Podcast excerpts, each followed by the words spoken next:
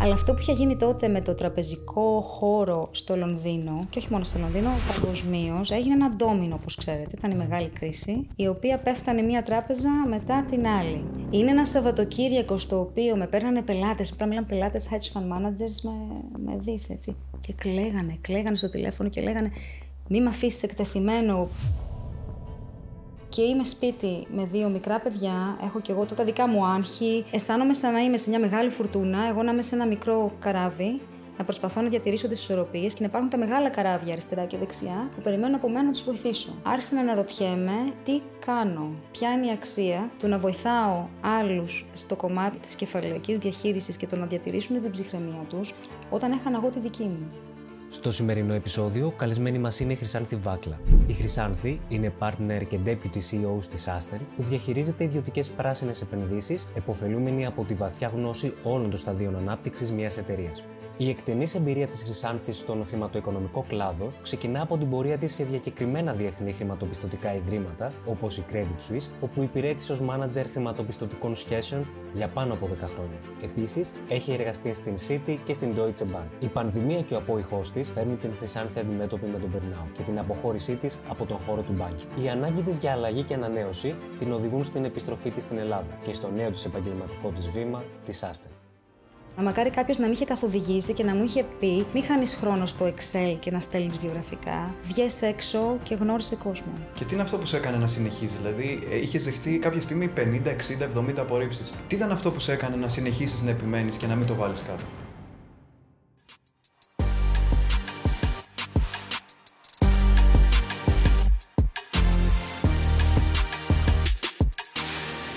Γεια σας και καλώς ήρθατε σε ένα ακόμα Business Talks και σήμερα έχουμε μαζί μας ακόμα μια εξαιρετική καλεσμένη, την Χρυσάνθη Βακλά, η οποία είναι Deputy CEO και Partner στην Sustain και έχει μια τεράστια εμπειρία από μεγάλα χρηματοπιστωτικά ιδρύματα όπως είναι η Deutsche Bank, η Credit Suisse, η Citi και άλλες πολύ μεγάλες εταιρείες. Οπότε, όπως καταλαβαίνετε, έχουμε πάρα πολλά πράγματα να πούμε. Καλησπέρα Χρυσάνθη και σε ευχαριστούμε πάρα πολύ που αποδέχτηκες την πρόσκλησή μας. Ευχαριστώ για την πρόσκληση. Ευχαριστούμε πολύ που είσαι εδώ. Τώρα τι να πω να το πούμε για, τη, για την πορεία σου. Θέλω να ξεκινήσουμε, να μας πεις βασικά να μας κάνεις ένα πολύ μικρό έτσι overview για να το ακούσει και ο κόσμος. Mm-hmm. Πώς από, ε, από την Ελλάδα κατέληξες στην Αγγλία μετά με πάρα πολλά χρόνια εμπειρίας στον τραπεζικό τομέα και ουσιαστικά τι κάνεις αυτή τη στιγμή. Και μετά να το, να το αναλύσουμε λίγο. Εντάξει. Περισσότερο. Πάμε να το πιάσουμε ναι, ναι, από, την, αρχή. αρχή λοιπόν. Ε, τέλειωσα το χρηματοοικονομικό στο Πανεπιστήμιο Πειραιά και ο λόγος στον οποίο επέλεξα το τραπεζικό κλάδο αρχικά ήταν καθαρά για λόγους ε, οικονομικούς και βιοποριστικούς. Σκέφτηκα, είχα μεγαλώσει με την πεποίθηση ότι η επιτυχία έρχεται όταν το επάγγελμά σου σου προσφέρει οικονομική εξασφάλιση με το λιγότερο ρίσκο. Και έτσι είχα καταλήξει να διαλέξω αυτό το κλάδο. Μετά από τρία χρόνια που εργάστηκα στη Μαρφίν τότε, στην Ελλάδα, με είχε πιάσει ένα τεράστιο φόμο. Έβλεπα τους φίλους μου να πηγαίνουν στο εξωτερικό και να δουλεύουν σε ξένες, ε, ξένες χώρες και να σπουδάζουν κάπου αλλού και ένιωσα εγκλωβισμένη σε ένα βαθμό και αισθάνθηκα την αδυναμία να, ε, να αναζητήσω και να διεκδικήσω την ανεξαρτησία μου στην Ελλάδα λόγω του περιβάλλοντος του οποίου ε, δούλευα και, και ζούσα. Και αποφάσισα το 2003 να ε, προσπαθήσω να ανοίξω τα φτερά μου και να φύγω από την Ελλάδα και να πάω στο εξωτερικό. Ήθελα να κάνω ένα MBA, δυστυχώς το MBA στήχιζε αρκετά χρήματα, δεν μπορούσα να το καλύψω.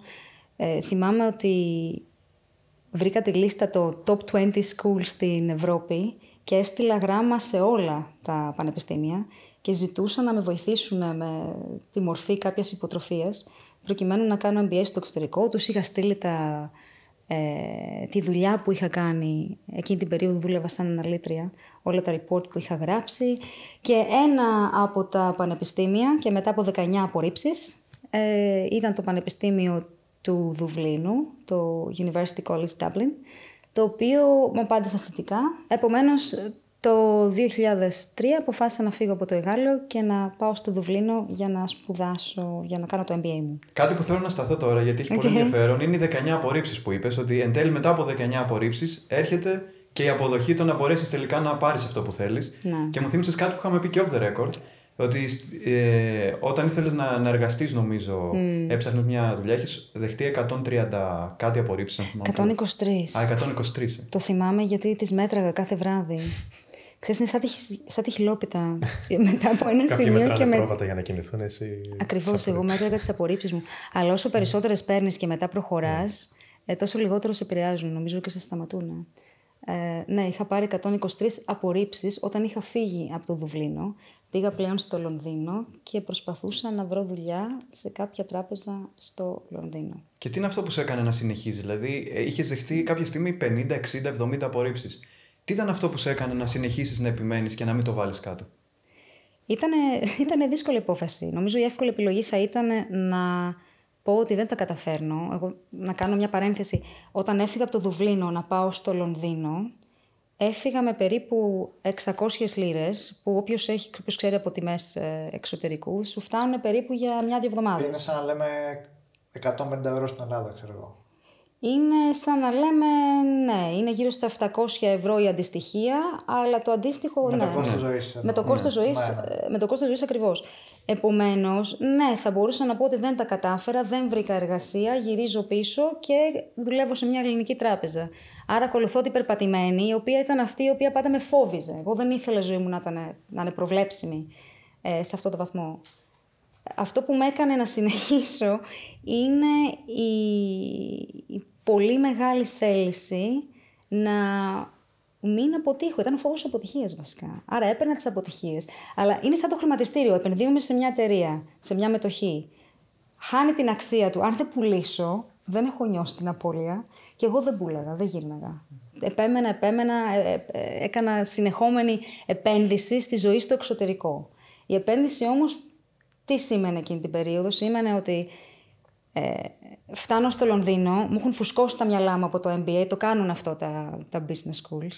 Ε, δεν ξέρω. Ότι και καλά θα, θα φύγεις από εδώ, θα σε, θα σε ζητάνε όλοι, ας πούμε, ή ότι ναι, ναι, θα βρεις πανεύκολα δουλειά μετά το MBA, θα σε ναι, περιζητηθεί. Ακριβώς. Όλα ναι. αυτά τα. Όλα αυτά, τα, ναι. τα ακούνε σε όλα τα πανεπιστήμια. Σε όλα αυτά τα πανεπιστήμια σου λένε ότι είμαστε το καλύτερο τμήμα της Ευρώπης, όπως λέγανε και, και στην Ελλάδα. Και άμα δει άλλος ότι είσαι από το δικό μας πανεπιστήμιο MBA, είναι.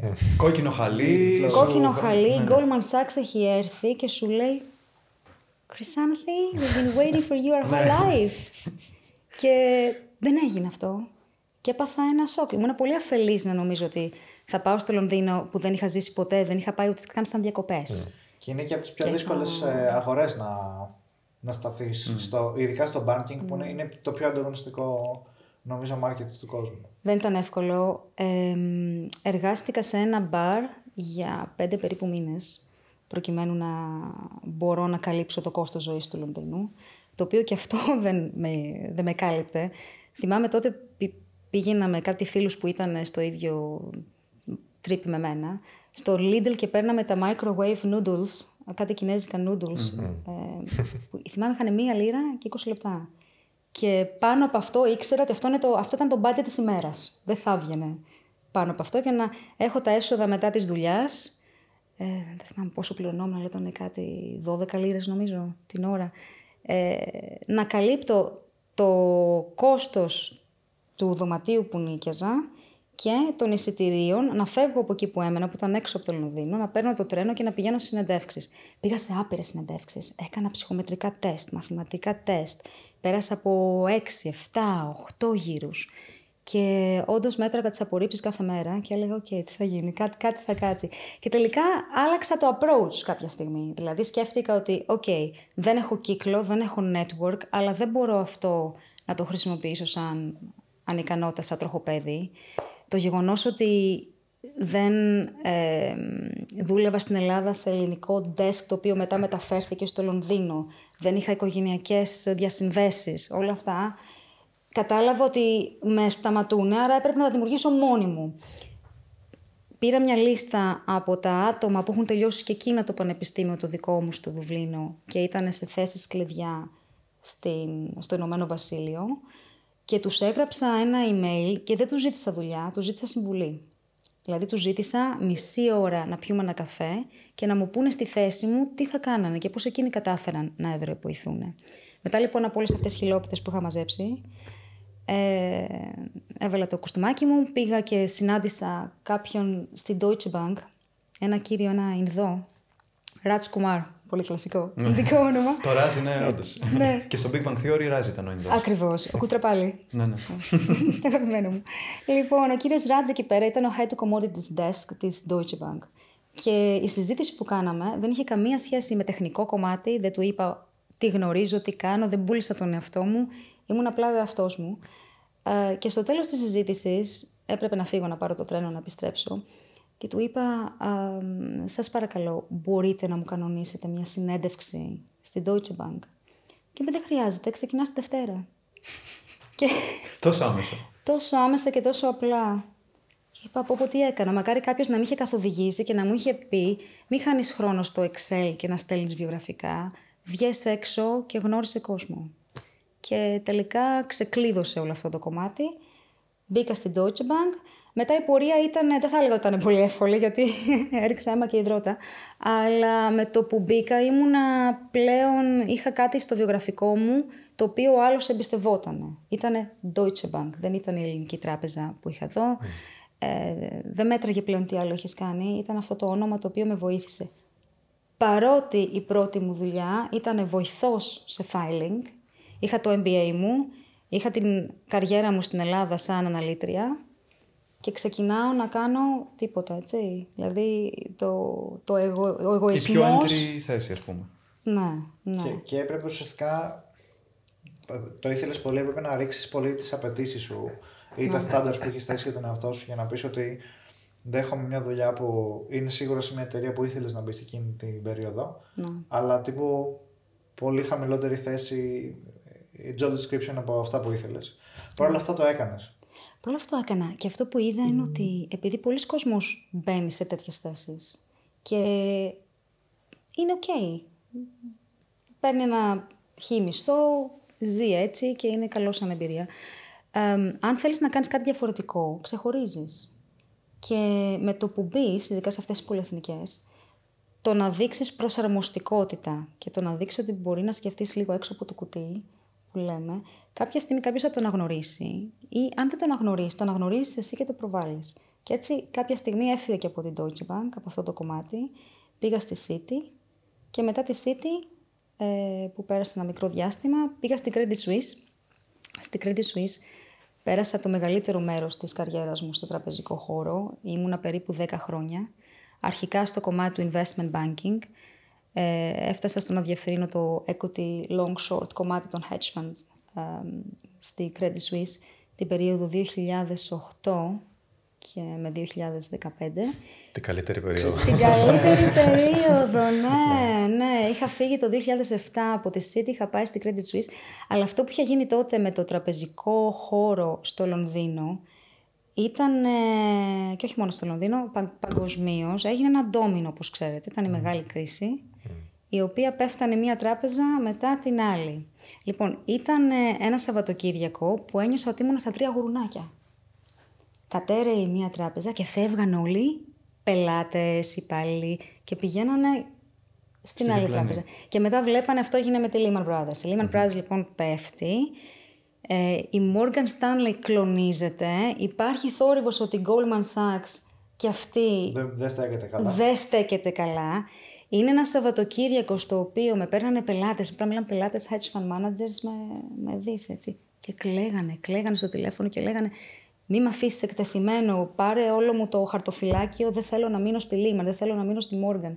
Και η Credit Suisse, η οποία ήταν μια τράπεζα που δεν δέχτηκε ε, βοήθεια από την ελβετική κυβέρνηση, έμεινε πολύ καλά στα πόδια της, έχτισε ένα πολύ καλό χαρτοφυλάκιο από πελάτες που φύγαν από άλλες... ε, Εκμεταλλεύτηκε από την άλλες ευκαιρία της εταιρείες. αγοράς όταν κατέρεαν οι άλλοι. Ακριβώς. Με το να είναι η ίδια ας πούμε, σταθερή σε θεμέλια. Να, Και έτσι να. ανέβηκε καλύτερα. Ανέβηκε καλύτερα, διπλασίασε το προσωπικό της. Θυμάμαι εκείνο το, εκείνη τη Δευτέρα πάμε στο γραφείο και το λόμπι της εταιρείας ήταν γεμάτο με άτομα. Πώς βλέπεις στην τηλεόραση που έχουν το, ε, Τα κουτιά. τα κουτιά. έχουν έρθει κατευθείαν, έχουν φύγει από απέναντι που ήταν η Lehman Brothers, στη Canary Wharf στο Λονδίνο και έχουν έρθει έχουν έρθει σε εμάς. Λοιπόν, το ζήσαμε και αυτό. Ήταν θρηλυκές στιγμές εδώ που το λέμε. Ε, είναι ιστορικές στιγμές, όντως. Ναι. Είναι γεγονότα που έχουν επηρεάσει όλη την οικονομία και όλη την κοινωνία όλα τα επόμενα χρόνια. Ακριβώς. Εκείνη την περίοδο στην Ελλάδα, λεφτά υπήρχαν. Κάποιος διάσημος το ανέφερε. Η ε, Ελλάδα πάντα είναι λίγο πίσω. Τότε υπήρχαν, μετά σταμάτησαν να υπάρχουν. Είναι μετά σταμάτησαν. Το, γνωστό ότι ακολουθούμε τι γίνεται. Βλέπουμε κάτι. Μια μικρή Δεν θα μας επηρεάσει εμάς, μετά μας επηρεάζει εμάς. Ναι. ναι. Και μας επηρεάζει πολύ και μας επηρεάζει και πάρα πολύ, αλλά και για αυτούς και, και για άλλους λόγους.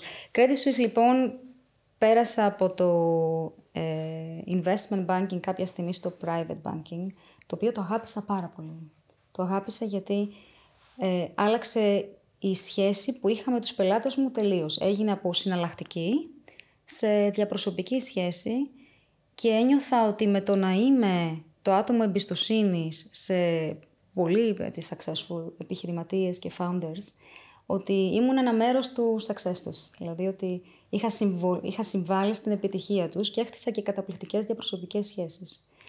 Και κάποια στιγμή τέλειωσε για μένα και το κεφάλαιο της Credit Suisse το 2018, 4-5 χρόνια πριν, το, πριν την πτώση της Credit Suisse. Αυτό εκεί ήθελα να πω ότι, ναι. συγγνώμη σε διακόψω, αλλά μου έκανε εντύπωση αυτό που είπες ότι τότε η Credit Suisse εκμεταλλεύτηκε αυτό που ναι. πάθαν οι άλλες ε, τράπεζες για να επωφεληθεί η ίδια και τελικά κατέληξε να πάθει ακριβώς το ίδιο πράγμα, δηλαδή να καταρρεύσει ναι. εκείνη και να εξαγοραστεί από κάποια άλλη εταιρεία ουσιαστικά. Ναι, ακριβώς. Ε, βέβαια, η ελβετική κυβέρνηση κινήθηκε με ταχύτατους ρυθμούς σε αντίθεση με το τι έγινε στην Αμερική και υποχρέωσε τη UBS να την αγοράσει για να μην έχουμε το 2008 πια να γίνεται ε, ξανά, να μην υπάρχει το, η, η επανάληψη. Η Credit Suisse στην περίοδο του 2022, ένα χρόνο πριν την πτώση της, διαχειριζόταν κεφάλαια της τάξης των 530 δισεκατομμυρίων δολαρίων. Αυτό αν σκεφτείς γιατί πόσο μιλάμε, είναι περίπου το 65% του ΑΕΠ της ε, Ελβετίας. Είναι, είναι πολύ μεγάλο. Είναι, τεράστιο Είναι τεράστιο. Άρα φαντάσου να, είχε, να την είχαν αφήσει να καταρρεύσει τι θα γινόταν στην Ευρώπη και ε, σε όλες τις εταιρείες με τις οποίες είχε συνδεθεί και με τα, με τα κεφάλαια που είχε. Ε, και μετά ένα domino effect που θα επηρεάζει όλη την, την παγκόσμια οικονομία, στο πούμε έτσι. Ακριβώς. Τελικά αυτό δεν έγινε, αποφθέχθηκε, αλλά μια τράπεζα η οποία είχε επιβιώσει πάνω από δύο αιώνες, με πάρα πολλές κρίσεις και είχε συγκεντρώσει ταλαντούχα άτομα, καταπληκτικές, ε, καταπληκτικές συνθήκες εργασίας και ε, αυτό που λέμε το intellectual capacity ήταν πολύ καλή ποιότητα δουλειάς που έβγαινε από την Credit Suisse. Τελικά δεν τα κατάφερε. Έχασε ο κόσμος την εμπιστοσύνη του στην εταιρεία. Η εταιρεία τα τελευταία 10 χρόνια είχε αναμειχθεί σε αρκετά σκάνδαλα.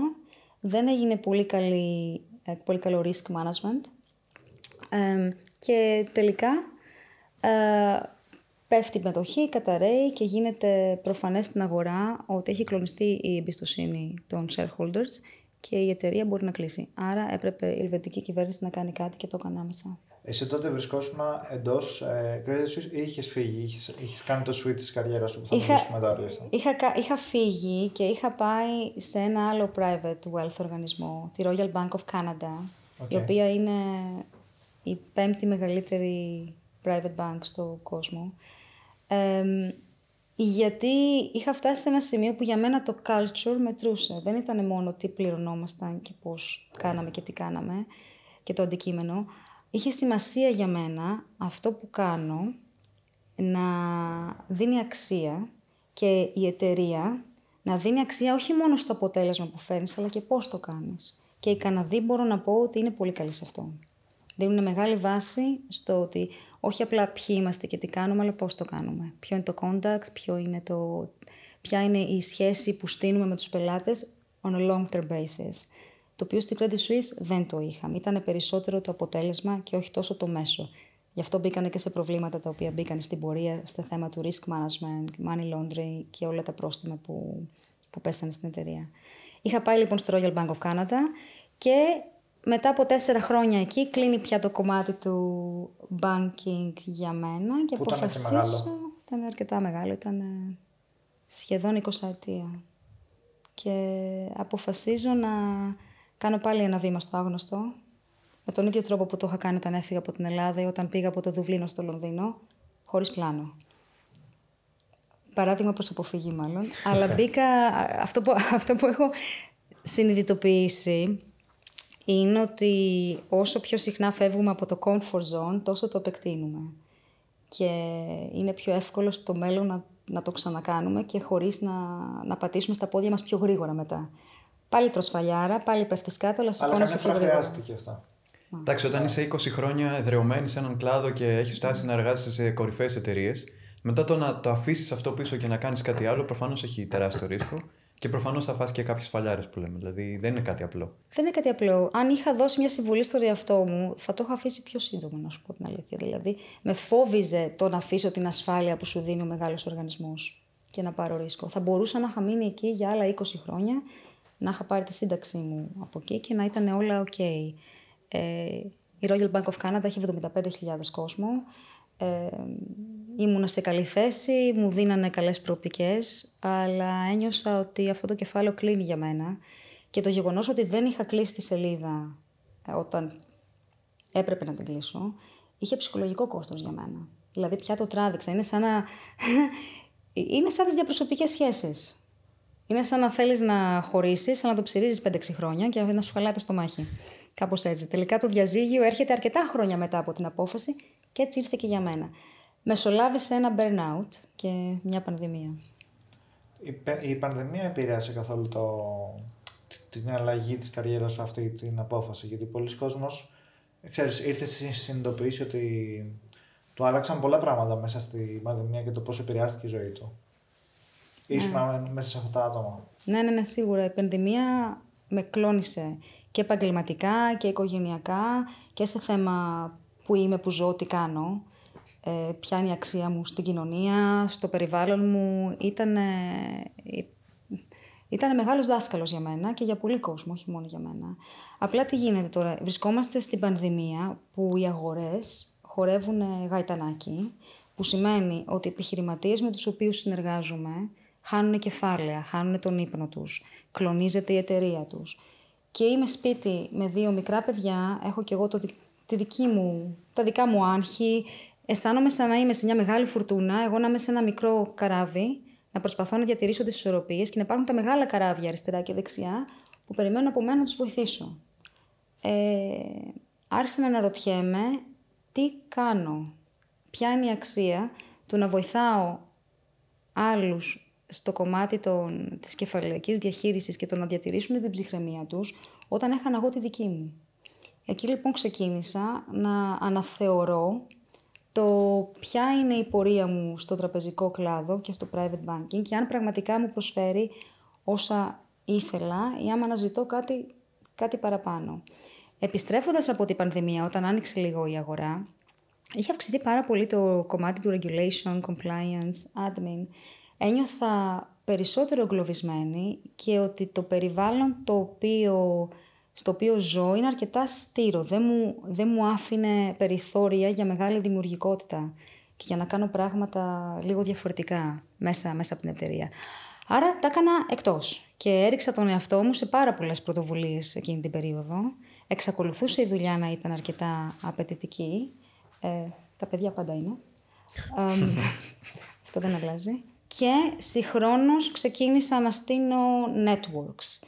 Ίδρυσα μια εταιρεία καφέ που είχε φιλανθρωπικό χαρακτήρα. Ε, έγινα συνειδρίδρια σε διάφορες καταπληκτικές πρωτοβουλίες.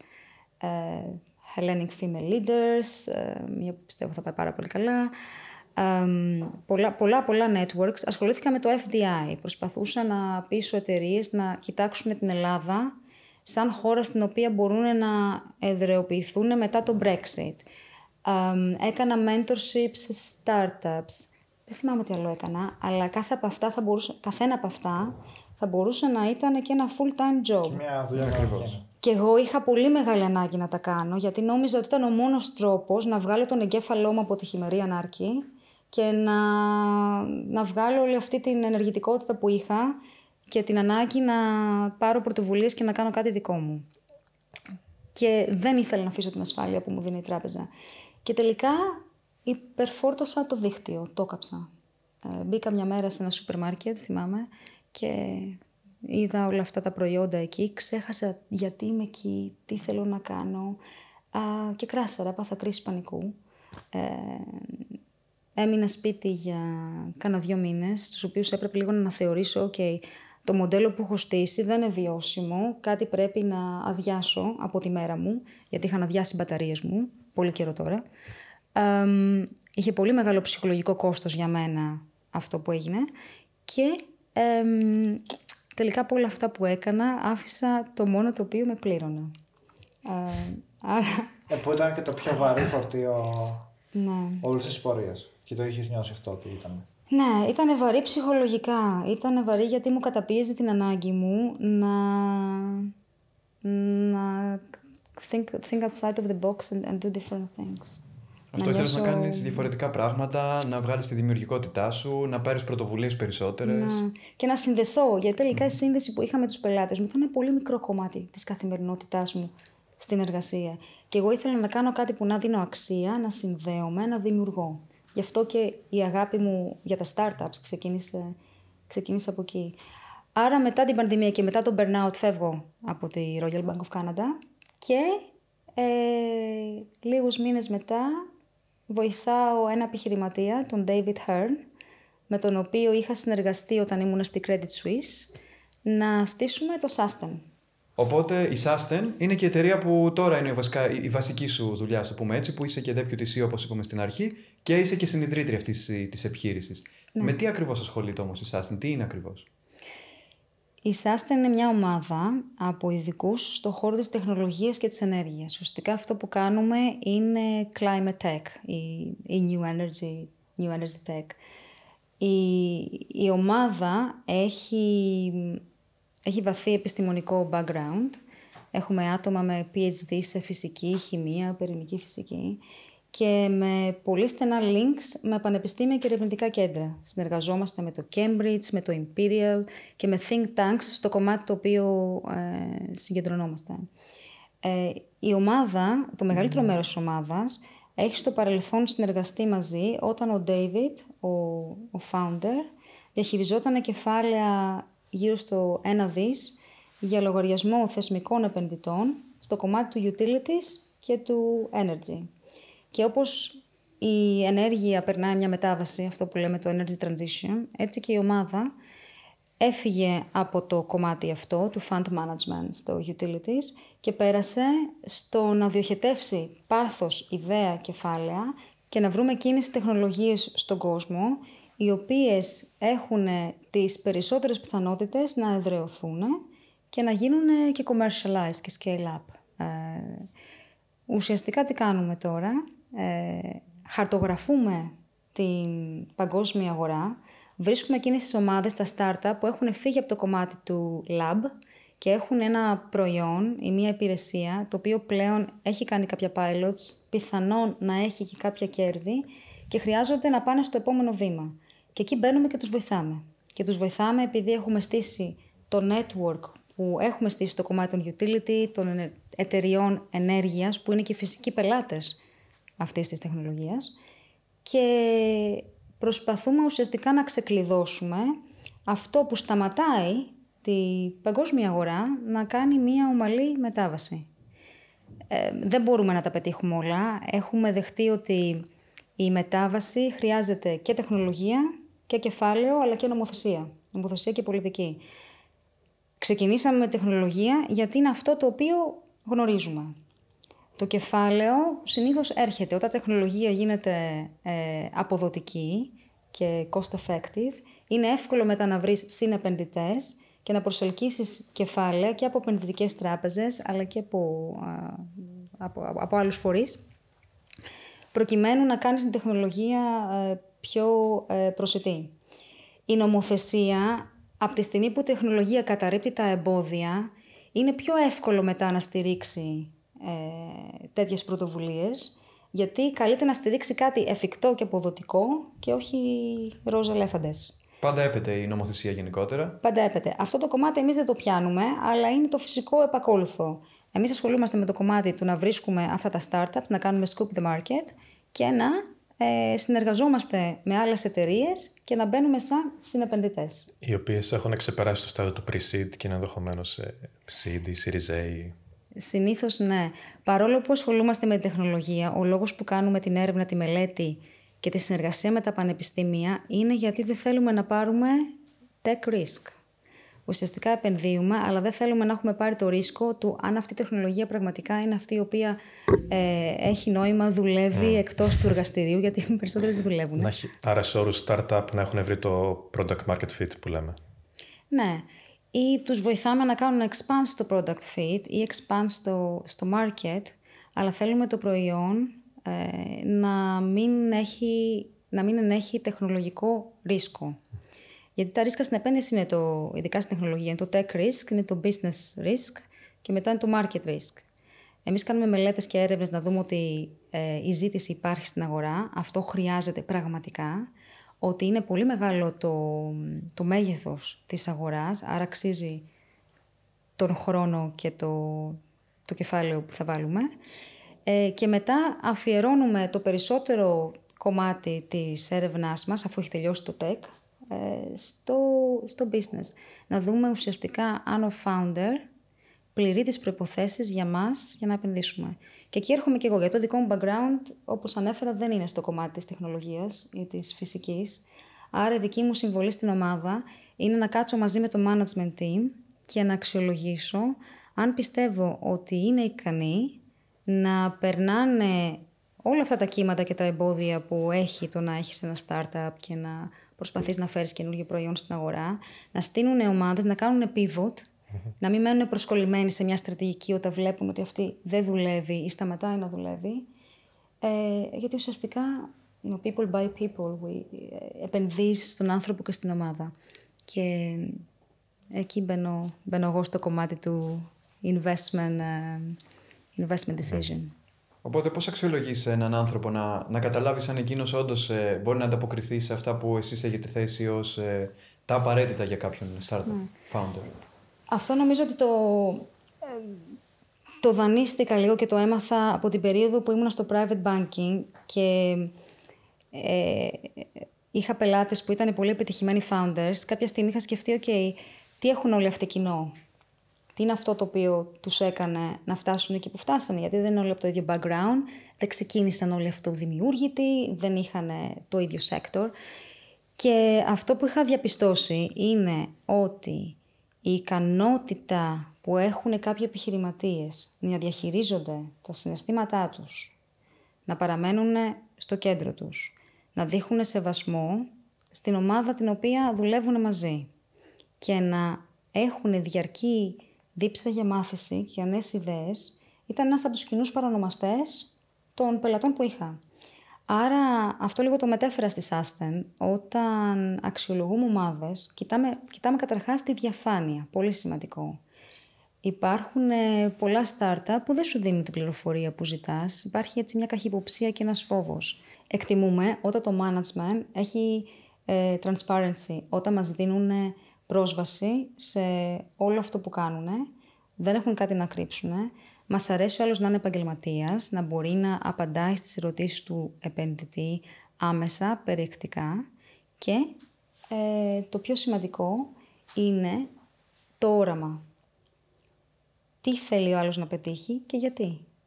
Ποιο είναι το... Ε, what are they doing this for; Γιατί άμα είναι απλά να πάρουμε μια ευκαιρία κερδοσκοπικά, δηλαδή αυτό που λέμε το opportunistic, it's, it's not always going to work. Εμείς θέλουμε να επενδύσουμε σε άτομα που να μπορούν να είναι οι καπετάνοι στο πλοίο όταν, σε όλες τις θάλασσες και να, έχουν, να το κοιτάνε λίγο μακριά, για να έχουμε και ένα έτσι έξι το οποίο να βγαίνει, σε, να βγαίνει μακροχρόνια. Πώς καταλαβαίνεις όμως ότι κάποιος σου λέει την αλήθεια, Γιατί μπορεί κάποιοι να είναι διαβασμένοι και να πούνε ότι, ωραία, πρέπει να δείξω ότι έχω ένα όραμα να πουλήσουν κάτι που ξέρουν ότι θα ακουστεί ωραίο, αλλά στην πραγματικότητα να μην ε, έχουν το συγκεκριμένο όραμα, αλλά να το βλέπουν όντως ε, opportunistica για να πάρουν ε, την ευκαιρία που υπάρχει τώρα. Mm. Πώ μπορείς να, να, να, είσαι σίγουρη ότι λένε την αλήθεια; Καταρχάς, τους παρακολουθούμε σε ένα βάθος χρόνου. Δεν είναι απλά μια συνέντευξη ή μια συζήτηση. Θα, ε, εμείς βρίσκουμε τις εταιρείες, δεν περιμένουμε να έρθει το pitch deck στο, στο email μας. Επειδή έχουμε καταλήξει το πού θέλουμε να επενδύσουμε και έχουμε χαρτογραφήσει την αγορά, μετά εμείς θα προσεγγίσουμε την κάθε εταιρεία.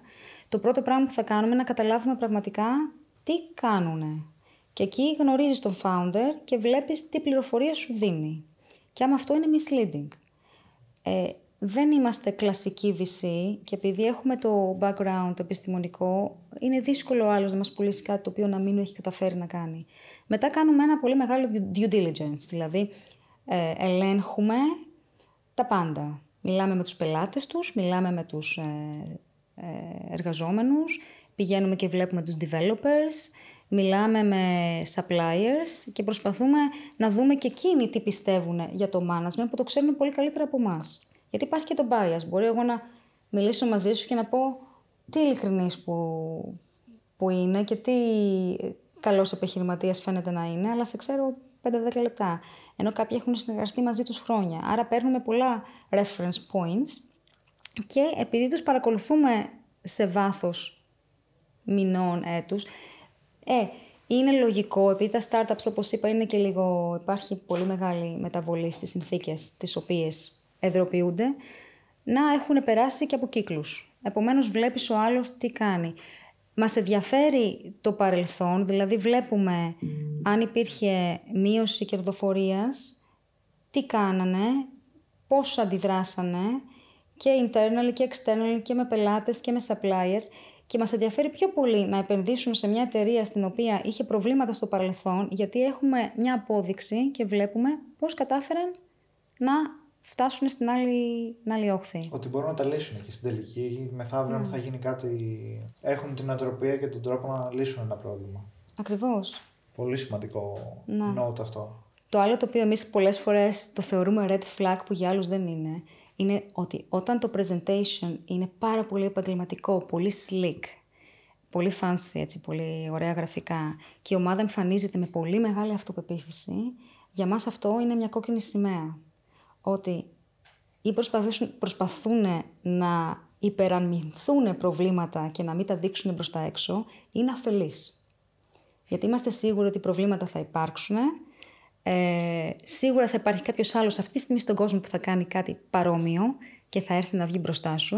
Άρα όσο πιο μετρημένο είναι το management στις εκφράσεις του και όσο λιγότερο προσπαθούν να πουλήσουν αυτό που κάνουν σε εμάς, τόσο πιο θετικό το, το βλέπουμε. Άρα ουσιαστικά είναι η ταπεινότητα και ο επαγγελματισμός. Να, να είναι ο άλλος προσγειωμένος να πει αυτό, αυτό είναι, αυτό κάνουμε και να απαντήσει με δεδομένα και όχι ναι. να προσπαθήσει να εντυπωσιάσει με κάποιο άλλο Υπήρχε αυτό το στοιχείο του εντυπωσιασμού και του φαίνεστε. Ήταν κάτι που υπήρχε στο corporate περιβάλλον το οποίο δεν σου άρεσε εσένα; Πάρα δηλαδή, πολύ. Ναι. Όλο το corporate DNA έχει στηθεί στο φαίνεστε. Ε, είναι, είναι γεγονός ότι στο, στις μεγάλες πολυεθνικές και στο corporate ε, you fake it till you make it, είναι αυτό που, που δείχνεις, πώς μιλάς στα meeting, ποια είναι η ιδέα που σχηματίζει το περιβάλλον σου για σένα. Αυτό όντως μετράει. Και βρέθηκα σε μια ομάδα που δεν έχει κανένας corporate background, ε, πέρα από μια συνεργάτηδα, και είναι τόσο ευθύς ο ένας απέναντι στον άλλον που σπάει κόκαλα. Και πλέον το βλέπω refreshing. Το να είμαστε μαζί μια παρέα, συνεργάτες, να δουλεύουμε και να γυρίσω και να σου πω ότι αυτό που είπες με προβλημάτισε. Και η αλήθεια είναι ότι νομίζω πολλές φορές στην προσπάθειά σου να το αναπτύξει, μιλάς πάρα πολύ και χάνουμε χρόνο. Ε, αν το πω με ειλικρίνεια και με αγάπη, δεν είναι προσβλητικό, είναι αληθινό και είναι χρήσιμο με μαθαίνεις, σε μαθαίνω, βλέπουμε πώς μπορούμε να συνεργαστούμε και προχωράμε. Στο corporate environment, ε, κάποιος, όλοι έχουν λίγο και, μια, και ένα agenda. Ε, ένας ε, στόχος που δεν είναι... πράγματα που μπορεί να μην είναι 100% ε, on point, να είναι και λίγο προσωπικά, προσωπικά πράγματα, ας πούμε. Ακριβώς. Και λίγο χάνεσαι σε αυτό. Είναι λίγο δέδαλος να καταλάβεις τι θέλει να πετύχει ο καθένας και αν αυτό που σου λέει είναι αυτό που εννοεί.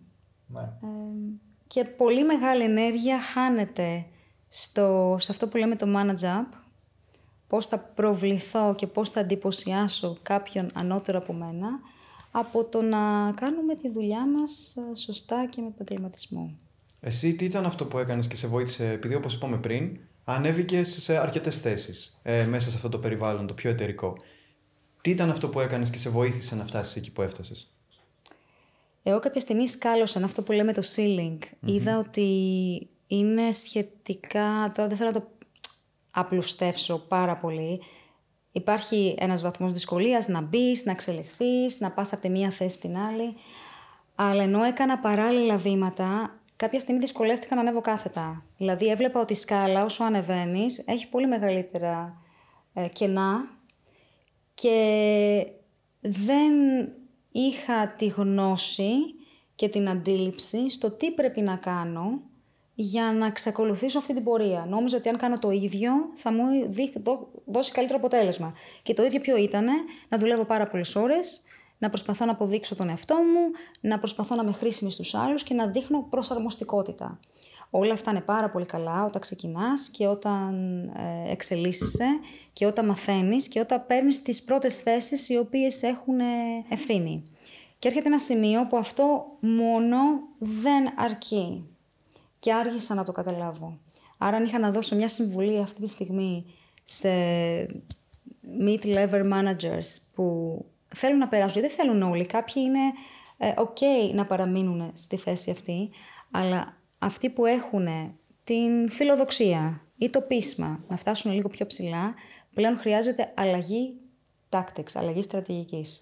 Τώρα, όπως βλέπω τον εαυτό μου και την πορεία τα τελευταία 20 χρόνια, νομίζω θα μπορούσα να το είχα κάνει λίγο accelerate αν είχα πιάσει αυτό το θέμα λίγο νωρίτερα. Επειδή μίλησες για αλλαγή στρατηγικής. Είναι κάτι το καταλαβαίνουμε γενικά, αλλά πιο συγκεκριμένα τι σημαίνει αυτό; Δηλαδή, ποια είναι η αλλαγή ακριβώς που θα πρέπει να γίνει στη στρατηγική; Καταρχάς, ε, πρέπει να αποκτήσεις ένα στρατηγικό. Χρειάζεται να αποκτήσεις στρατηγικό mindset.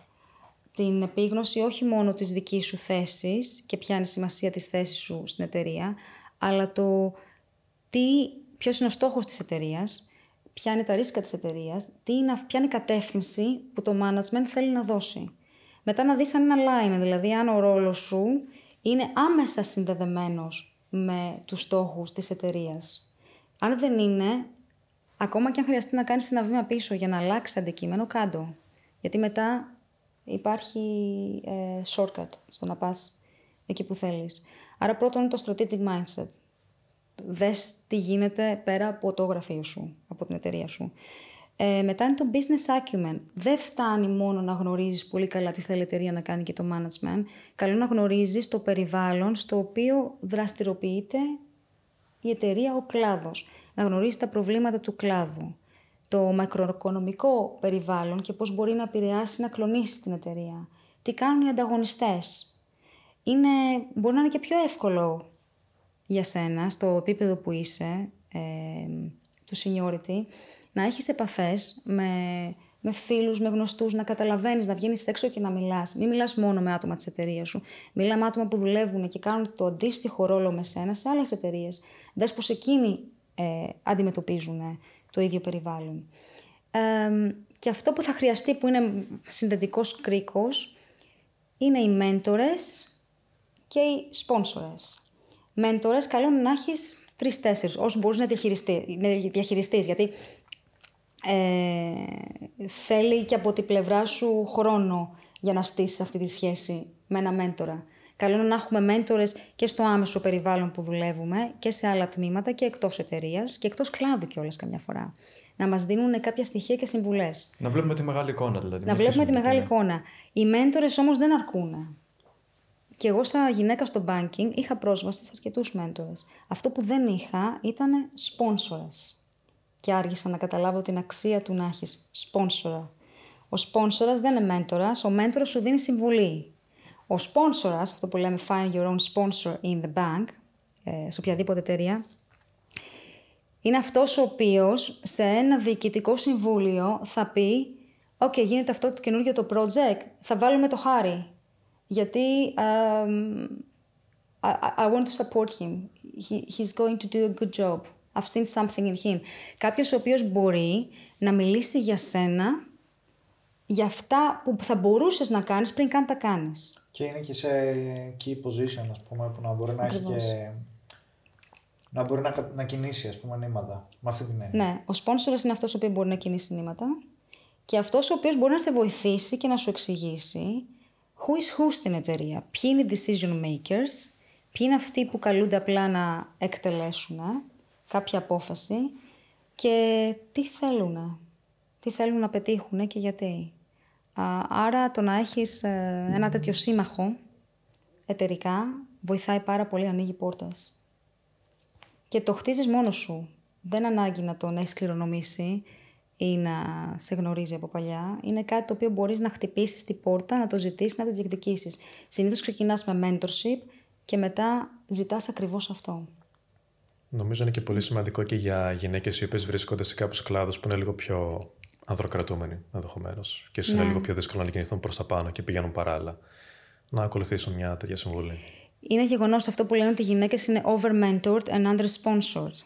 Δηλαδή, παίρνουν μεγάλη συμβουλή σε θέματα soft skill, πώς να, είσαι, πώς να διαχειριστείς ένα πρόβλημα, πώς να ανεβάσεις την αυτοπεποίθησή σου, πώς να ακουστεί η θέση σου, αλλά είναι αυτό που λέμε το, το under-sponsored. Δηλαδή, όταν πρέπει πραγματικά να επιλέξεις ένα άτομο για θέση κλειδί, ε, συνήθως δεν έχουν αναπτύξει αυτή τη συμμαχία. Χτίζεται, ναι. αλλά θέλει προσέγγιση διαφορετική. Με βάση τις δύο διαφορετικές καθημερινότητες που βιώνεις, εντάξει, μία προφανώς έχεις 20 χρόνια εμπειρία, ενώ τώρα στο, στην καινούργια σου καθημερινότητα έχεις πολύ λιγότερο χρόνο, αλλά με, τα όσα έχεις δει, τι θεωρείς ότι σου ταιριάζει περισσότερο; Ε, ενώ το, το corporate ή το, το κόμμα ναι. του fan. Εντάξει, νομίζω ξέρω την απάντηση για, για το πρακτικό της συζήτησης. Για το πρακτικό. Και είναι αυτό που είπαμε και off the record πριν, ότι όταν βγαίνεις από αυτό που λέμε το rat race, την, mm-hmm. το μήλο με το ποντικάκι. Ναι, ναι, ακριβώς. Ε, όσο είσαι μέσα, τρέχεις, τρέχεις, τρέχεις, τρέχεις. τρέχεις. Και όσο βγαίνεις, ξαφνικά ανακαλύπτεις ότι ήσουν ένας τρουθοκάμιλος με το κεφάλι χωμένο μέσα και έχεις βγει και βλέπεις τον ήλιο. Ε, και τώρα είδα τον ήλιο κυριολεκτικά και μεταφορικά και έχω έρθει και στην Ελλάδα, θα ήταν πολύ δύσκολο νομίζω. Όχι, ποτέ δεν λέμε ποτέ. Ναι. Αυτή τη στιγμή... Αυτό που νιώθω τώρα, ουσιαστικά. Αυτό που νιώθω και αυτό που εξυπηρετεί εμένα, την οικογένεια, τα θέλω μου, είναι να παραμείνω, ε, να παραμείνω digital nomad, να παραμείνω σε εταιρεία που να έχει έτσι, πιο startup χαρακτηρα που είναι αυτό που κάνουμε. Και μου αρέσει πάρα πολύ που ασχολούμαστε με νέες τεχνολογίες, με startup, με ενέργεια, γιατί είναι ένας κλάδος ο οποίος είναι πολύ hot και ε, πραγματικά είναι εκεί που μπορούμε να, έχουμε, να δώσουμε αξία. Πολύ ωραία. Είπες ότι έχεις γυρίσει στην Ελλάδα, οπότε ναι. δεν μπορούμε, φτάσαμε στο παρόν πλέον. Ε, τι είναι αυτό που σε έκανε να γυρίσεις στην Ελλάδα; Βλέπεις προοπτικές εδώ πέρα γενικότερα; Ναι. Σύντομη απάντηση. Ε, αρχικά έγινε πρακτικά εφικτό να γυρίσω στην Ελλάδα. Ούτε δεν το είχα καν σαν στόχο πριν από λίγα χρόνια. Το γεγονός ότι το remote working έχει γίνει μέρος της καθημερινότητάς μας το έκανε εφικτό. Έγινε λοιπόν εφικτό να είμαι σε ένα περιβάλλον που θεωρώ πιο όμορφο και πιο ζεστό. Και ε, δεν, είναι μόνο, δεν είμαι μόνο εγώ. Είναι πάρα πολλοί Ευρωπαίοι που πλέον επιλέγουν το well-being σαν προτεραιότητα, γιατί αυτό τους κάνει και πιο αποδοτικούς στην, ε, στην εργασία τους. Άρα πρώτα ήταν το πρακτικό κομμάτι. δεύτερον ήταν, ήταν ένα φόμο πάλι. Νομίζω το φόμο με έστειλε έξω και το, το φόμο με, με έφερε μέσα. Έβλεπα την Ελλάδα να αλλάζει. Μέσα από αυτά που έκανα στο εξωτερικό και από τα networks και από τα community work, έβλεπα να στείνονται γέφυρες επικοινωνίας με τον ελληνικό λαό της, ε, τους Έλληνες διασποράς. Γνώριζα την Ελλάδα ξανά, έβλεπα τα άλματα στο θέμα της ψηφιοποίησης, της απλούστευσης της καθημερινότητας, το γεγονός ότι πλέον και στατιστικά έβλεπες ότι έχουμε πολύ μεγάλους ρυθμούς ανάπτυξης σε σχέση με την υπόλοιπη Ευρώπη. Έβλεπα να κάνουμε πολύ καλή απορρόφηση των επενδυτικών προγραμμάτων. Όλα αυτά ήταν ένα, ένα πολύ θετικό στοιχείο για μένα και κάτι πιο έτσι, measurable, ότι ok, κάτι αλλάζει. Ε, είχε γίνει και το πρώτο κύμα του brain gain, έβλεπα γνωστούς φίλους να γυρνάνε, να μου δίνουν ένα πολύ καλό feedback και νιώσα ότι ειδικά στον χώρο της ενέργειας έχουμε μια μοναδική ευκαιρία και εφόσον αυτό είναι αυτό που πλέον κάνω σαν αντικείμενο στο εξωτερικό, έχει μεγάλο νόημα να επιστρέψω, να επιστρέψω πίσω. Η καθημερινότητά μου άλλαζε στο Ηνωμένο Βασίλειο. Ε, πραγματικά μετά το Brexit υπήρχε μεγάλη αλλαγή στο τρόπο με τον οποίο ζούσαμε στο Λονδίνο. είδαμε, είδα, βίωσα μία αύξηση επιθετικότητας, εγκληματικότητας. Έβλεπα ότι η Αγγλία έχει πάρα πολλά προβλήματα, το Ηνωμένο Βασίλειο γενικά, ε, όπως κάθε χώρα περνάει από κύκλους και ο κύκλος εκείνη την περίοδο, έτσι όπως τον βίωνα εγώ, ήταν προς την κάτω μεριά. Υπήρχε πληθωρισμός πολύ μεγαλύτερος από αυτόν που βιώσαμε στην Ελλάδα το τελευταίο, το τελευταίο χρόνο. Και το, η άνοδος, αυτό που λέμε το, το political correctness, είχε πια περάσει σε αυτό που λέμε woke culture, που είναι από μόνο του μια πανδημια και, το, και το cancel, το cancel culture, ναι. το οποίο μαζί με το bullying, ειδικά σε νέες ηλικίες, σε εφηβεία και, και σε σχολεία, είχε γίνει μέρος της καθημερινότητάς μας. Με φόβιζε το να μεγαλώσω τα παιδιά μου σε περιβάλλον το οποίο θα αντιμετωπίσουν όλα αυτά. Και σίγουρα υπάρχουν και εδώ και σε κάθε κοινωνία, αλλά στις κοινωνίες όπως είναι το Λονδίνο, όπως είναι η Νέα Υόρκη, το βιώνεις λίγο πιο έντονα. Και αισθάνθηκα την ανάγκη λίγο να το μαζέψω, να, να φέρω την οικογένεια σε ένα περιβάλλον που αισθανόμουν ότι ακόμα είναι λίγο πιο ζεστό. Α, και συγχρόνως η Ελλάδα, σε αντίθεση με την πορεία που είχε το Ηνωμένο Βασίλειο κατά τη δική μου άποψη, έβλεπα να έχει μία τεράστια βελτίωση και ενωδική πορεία.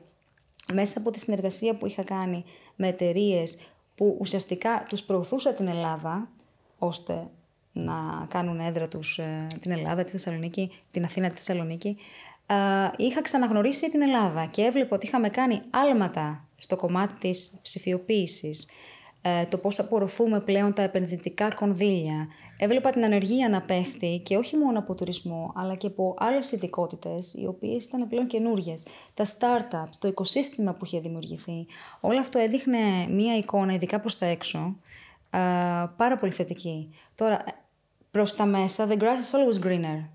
Και δεν ξέρω όταν δεν έχεις κάποιο benchmark πώς αξιολογείς αυτό που γίνεται στη χώρα σου, ε, εσείς θα μου πείτε αν το βιώνετε με τον ίδιο τρόπο που το έβλεπα εγώ από πάνω. Ε, νομίζω καθαρά με το χρόνο. Δηλαδή και εμείς ε, αυτό που θα κρίνουμε που δεν έχουμε δουλέψει στο εξωτερικό είναι το πώς βιώναμε την Ελλάδα πριν από 5 χρόνια, πριν από 10 ναι. χρόνια. Βέβαια, σε κάθε ηλικία τη βιώνεις αλλιώς, είναι και αυτό ένα θέμα. Και σε κάθε φάση της ζωής σου. Και σε κάθε φάση της ζωής σου, αλλά ναι.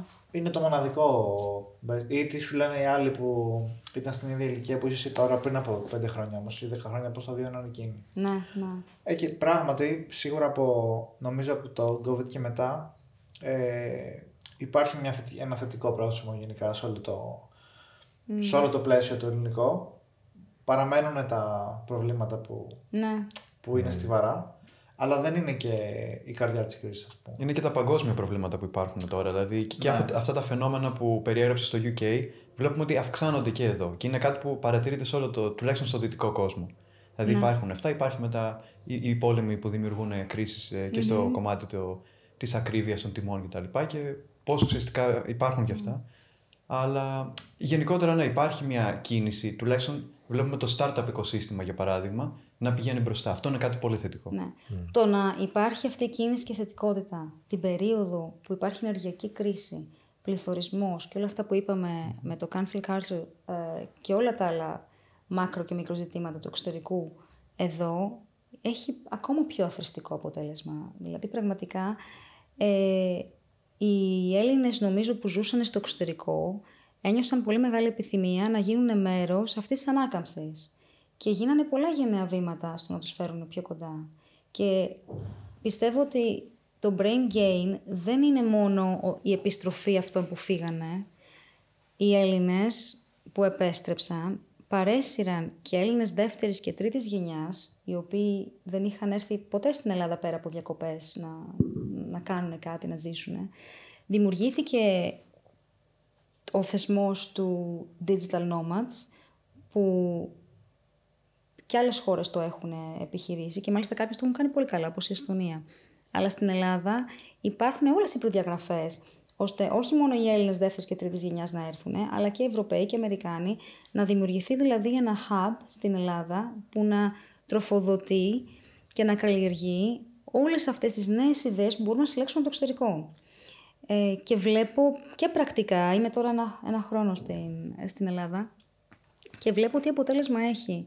Γνωρίζω όλο και περισσότερο κόσμο που έχει έρθει με καινούργιες ιδέες και με τη δυνατότητα και τη θέληση να συνεργαστεί.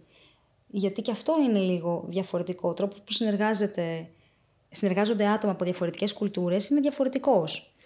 Και όταν έφυγα το 2003, υπήρχε και η αίσθηση του ότι έχω μια ιδέα, μην μου την κλέψει κανείς, θα την κάνω μόνη μου. Κάποιος άλλος κάνει κάτι, δεν θα το μάθω, δεν θα συνεργαστώ, άστο. Δεν λέω ότι γίναμε ξαφνικά Silicon Valley, αλλά είμαστε σε καλό δρόμο. Είμαστε σε καλό δρόμο να βλέπουμε τα πράγματα λίγο πιο συλλογικά, να κάνουμε explore synergies και να μιλάμε για, για business και entrepreneurship. Και είναι κάτι το οποίο είναι νομίζω πολύ θετικό και θα προσελκύσει ακόμα περισσότερο κόσμο αν συνεχίσουμε σε αυτή την πορεία. Είναι κάτι που νομίζω ότι το επιβεβαιώνουμε και εμείς από τη μεριά μας. Ναι, ακριβώς. Ναι, παιδιά. και εντάξει, όσο πάει. Και χαιρόμαστε που είμαστε και μέρος του κιόλας και που ναι. κάνουμε όλα αυτά τα business talks που ουσιαστικά και ο κόσμος που ακούει πράγματα για την επιχειρηματικότητα είναι αυτό που λες. Ότι έρχονται άνθρωποι και λένε, όπως εσύ μας είπες τώρα, μυστικά επιτυχίας. Μοιράζονται την επιτυχία τους, δεν την κρατάνε για τον εαυτό τους και αυτό είναι πολύ σημαντικό.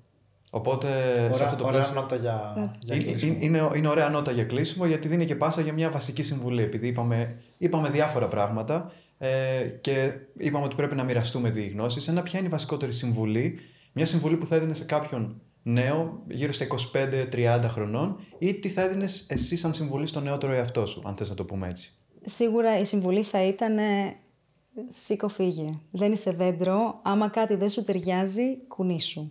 Βγες έξω, βγες από το comfort zone. Όσο βγαίνουμε από το comfort zone, το κάνουμε μεγαλύτερο και κερδίζουμε πάρα πολλά. Και το μεγαλύτερο κέρδος νομίζω είναι ότι γνωρίζουμε τον εαυτό μας. Γνωρίζουμε τον εαυτό μας πώς είναι σε διαφορετικές συνθήκες, πατάμε πιο γερά στα πόδια μας και πλέον βλέπουμε ένα νόμισμα από δύο, ε, από δύο όψεις που μας κάνει πιο σφαιρικούς. Άρα η συμβουλή θα ήταν ε, ζήσε, βγες, κάνε λάθη και ε, καλή τύχη στο να μετράς αποτυχίες. Κάνουν καλό. Πολύ δυνατό. Θα συνεχίσουμε να μετράμε. Σε ευχαριστούμε πολύ για την ωραία συζήτηση. Ευχαριστώ πολύ. Ευχαριστώ πολύ και καλή συνέχεια.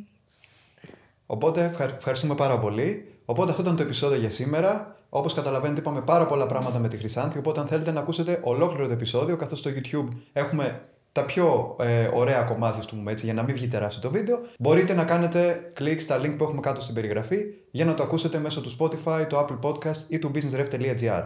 Επίσης, αν σας άρεσε αυτό το βίντεο και θέλετε να δείτε περισσότερα business talks και άλλα πολύ ωραία βίντεο στο μέλλον, σαν γι' αυτό, μπορείτε να κάνετε subscribe αν δεν έχετε κάνει ήδη και να βάλετε και το καμπανάκι για να λαμβάνετε ειδοποιήσεις. Οπότε, αυτό ήταν το επεισόδιο για σήμερα. Μέχρι το επόμενο επεισόδιο, να είστε όλοι καλά και να κυνηγάτε τα όνειρά σας.